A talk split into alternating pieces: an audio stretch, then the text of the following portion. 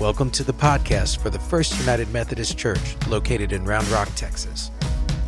Hello, friends and family, and thank you so much as always for tuning in.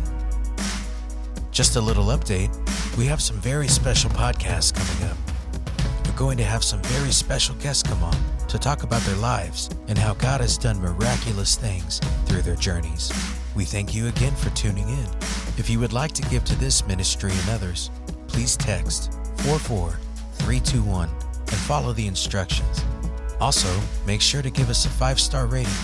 And as always, we hope to see you soon at the First United Methodist Church of Round Rock, Texas.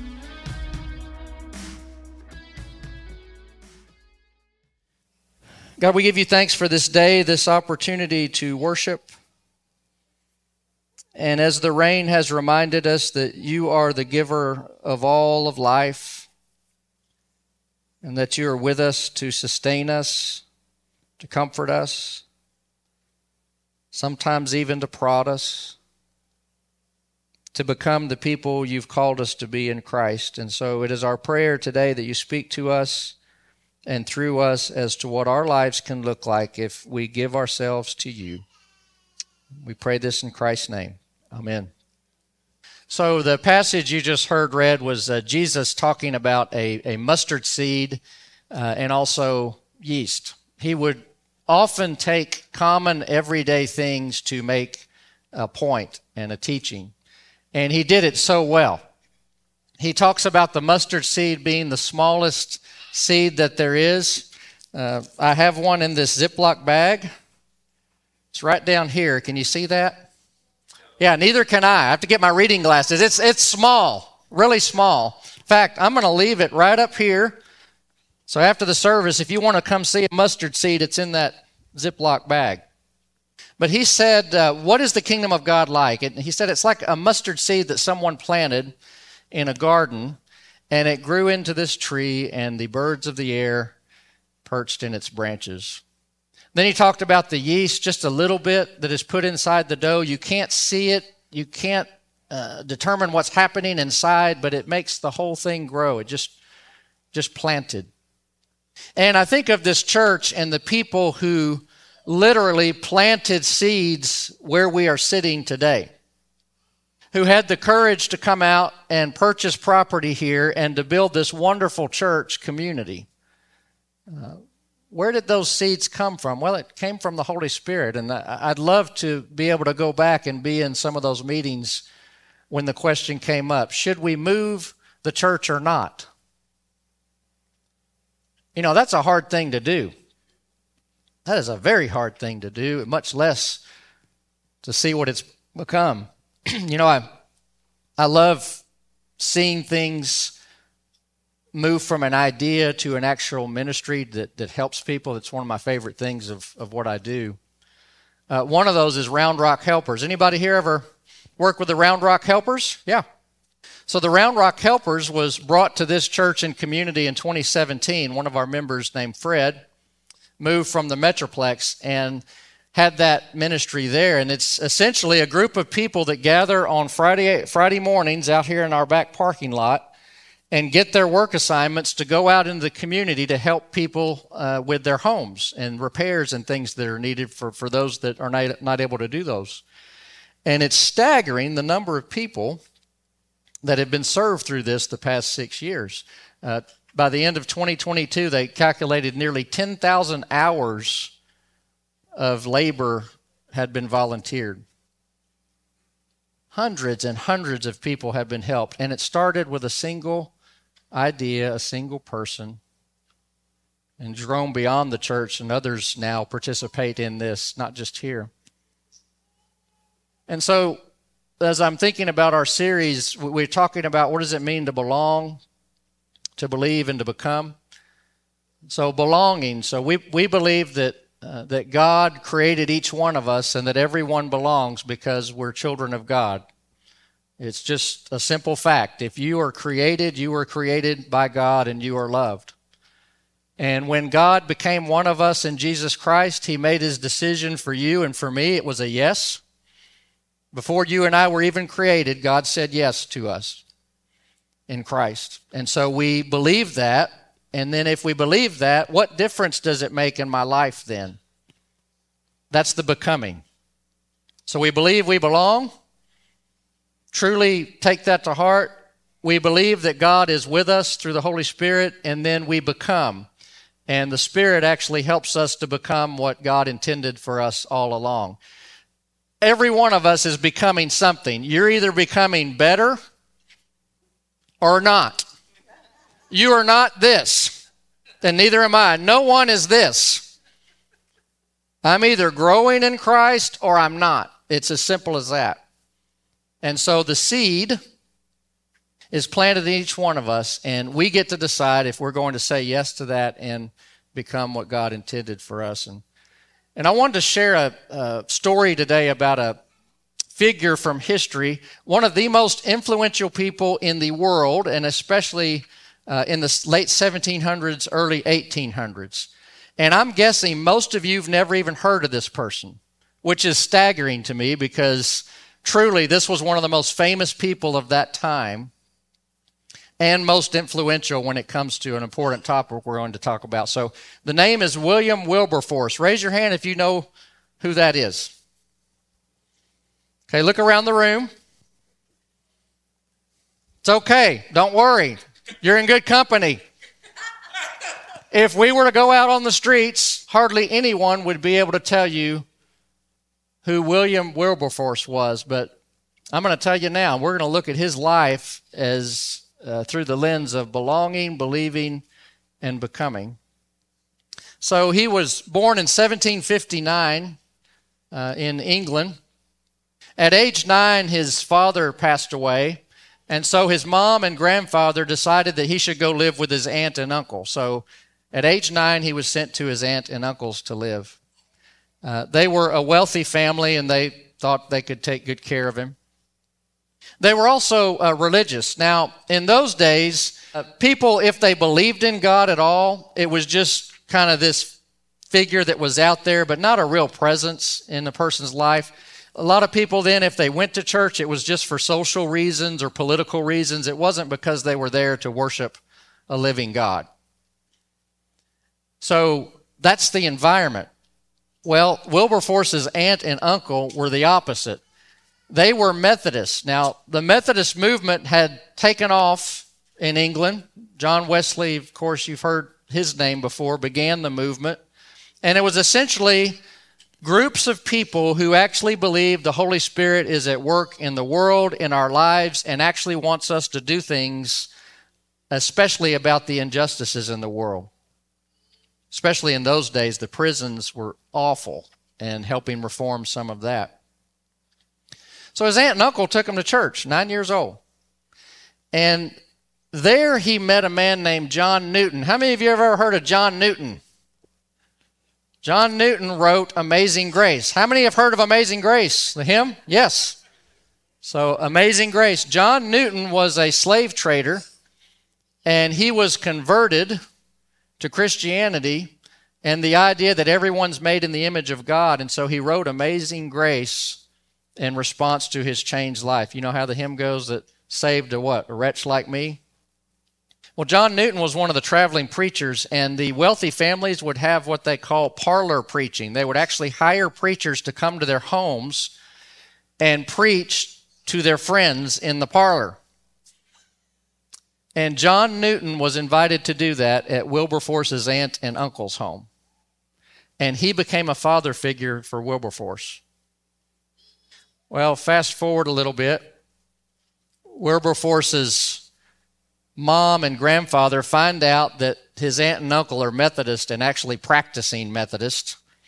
And they said, We can't have that. And so they brought him back home. They did not want him exposed to uh, this doctrine and this belief that, that God is present with us. And so he was essentially brought back home. And well, he grew up, teenage years, kind of drifted away from what he had learned initially there through his aunt and uncle. Uh, went on to Cambridge. So, obviously, a bright young man. Went to Cambridge.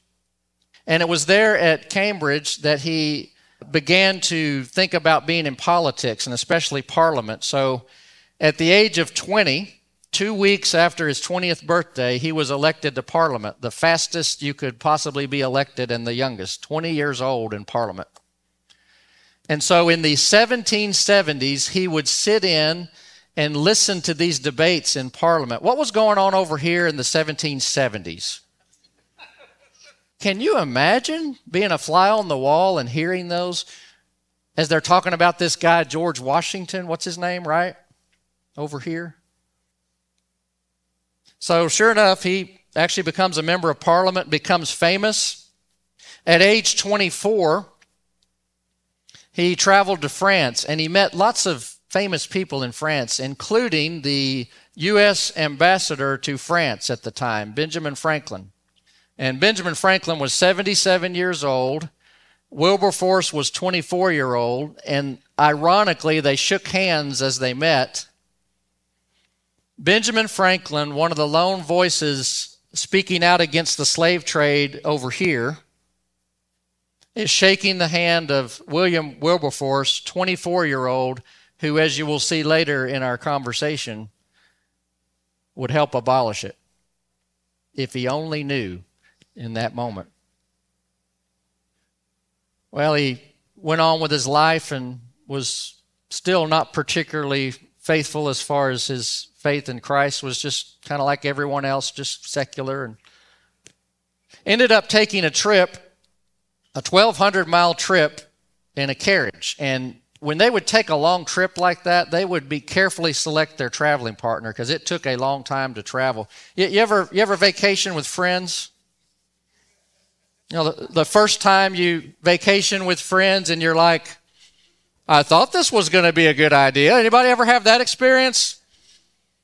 So they were careful. And so he selected Isaac Milner.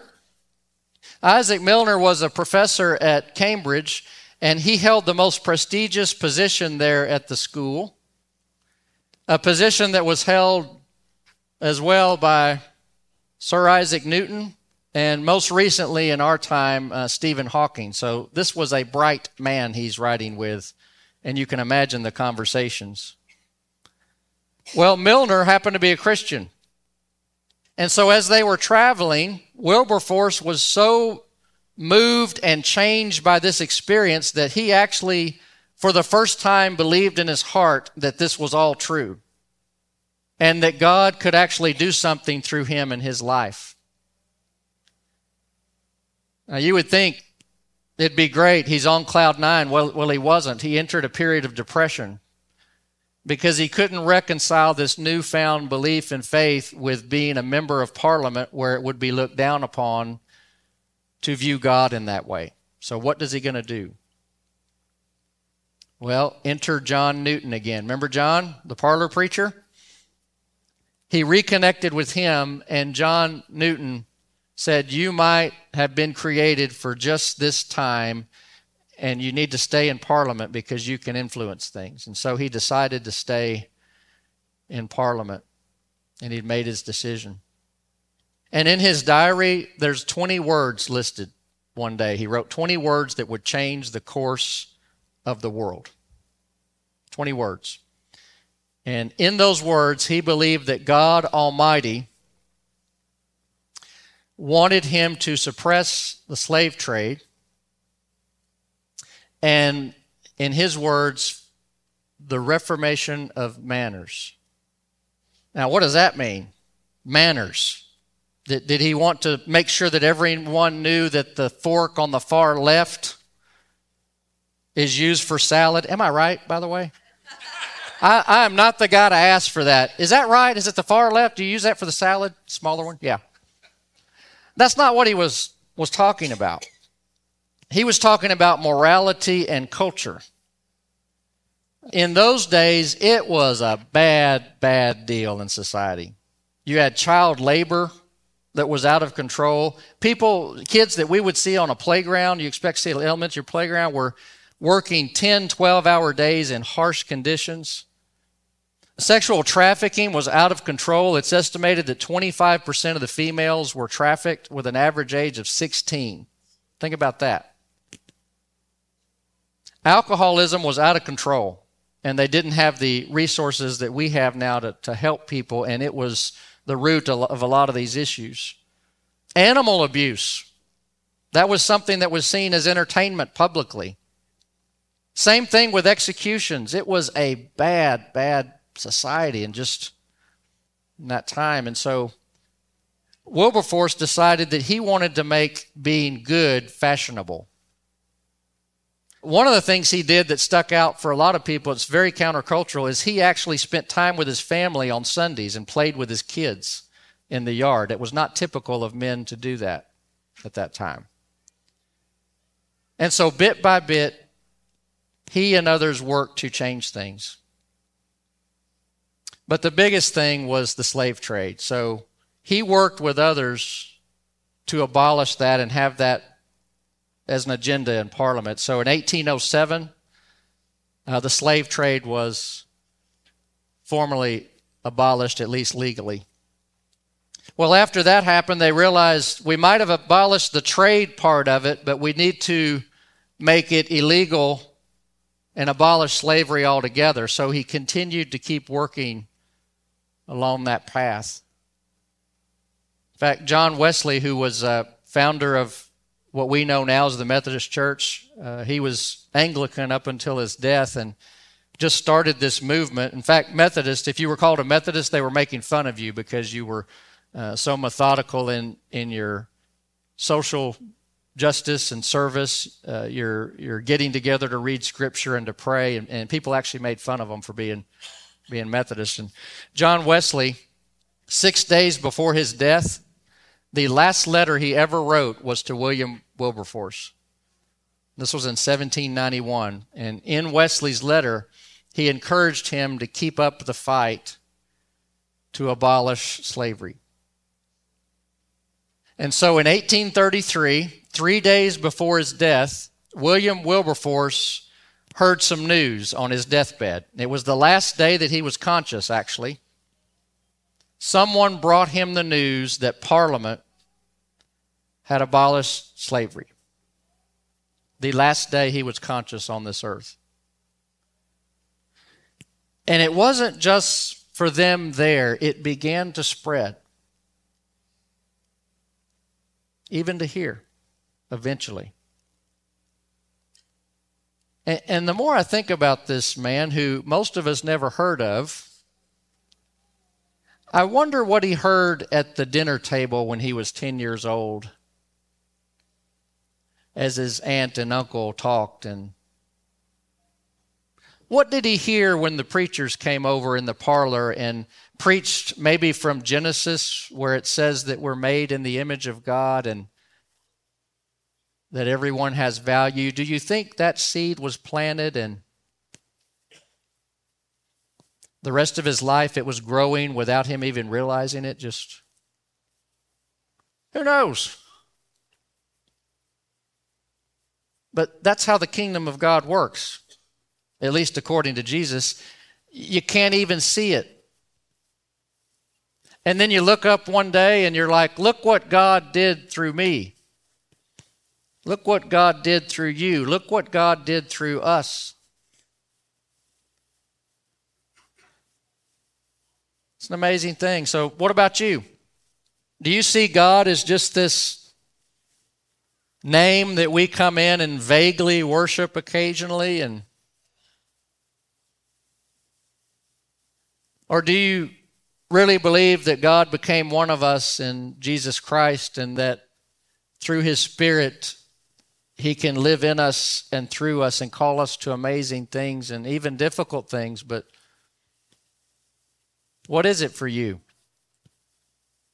and are you willing, like Wilberforce, if God calls you to do something extremely difficult and maybe it's maybe it's counter to the culture, are you willing to say yes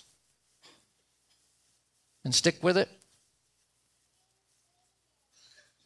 You know, I walking around our campus, we have some acorns here. Have you, have you ever noticed the acorns? A lot of acorns. And we have some trees. Have you noticed the trees here? If you're new, have you seen any of the trees? So take these great oak trees. From which do they grow? One acorn. Isn't that amazing to think about as we walk out of here today to look at these trees and to think it started something about like that? If God can do that for an oak tree, what do you think He can do for you? Think about that a second.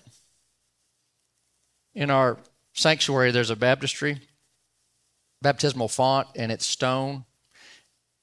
And if you go in there, take a look at it. I've never noticed this till this last week. Somebody pointed it out to me. I, would never even seen it. But do you know there's an acorn, a symbol of an acorn in the stone of the baptismal font? And I love that because it represents, especially in baptism, this seed that's planted and that this life that can become.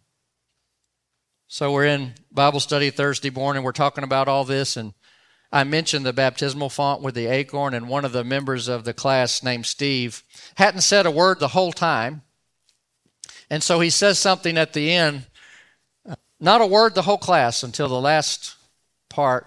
We're talking about the acorn, and he said, You know, there's a mustard seed there too. You just can't see it. I said, Really? And he kind of looked at me like, no, no, not really. But then I was like, he might have said the most profound thing all day.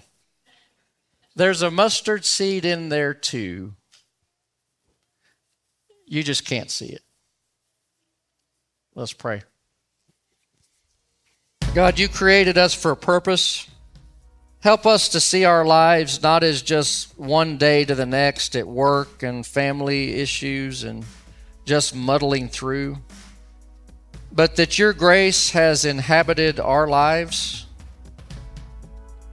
and that we can be instruments of this grace for others as we become more of what you created us to be in the first place. And we're especially thankful today that you do this sometimes and oftentimes without our knowledge and you still provide the results.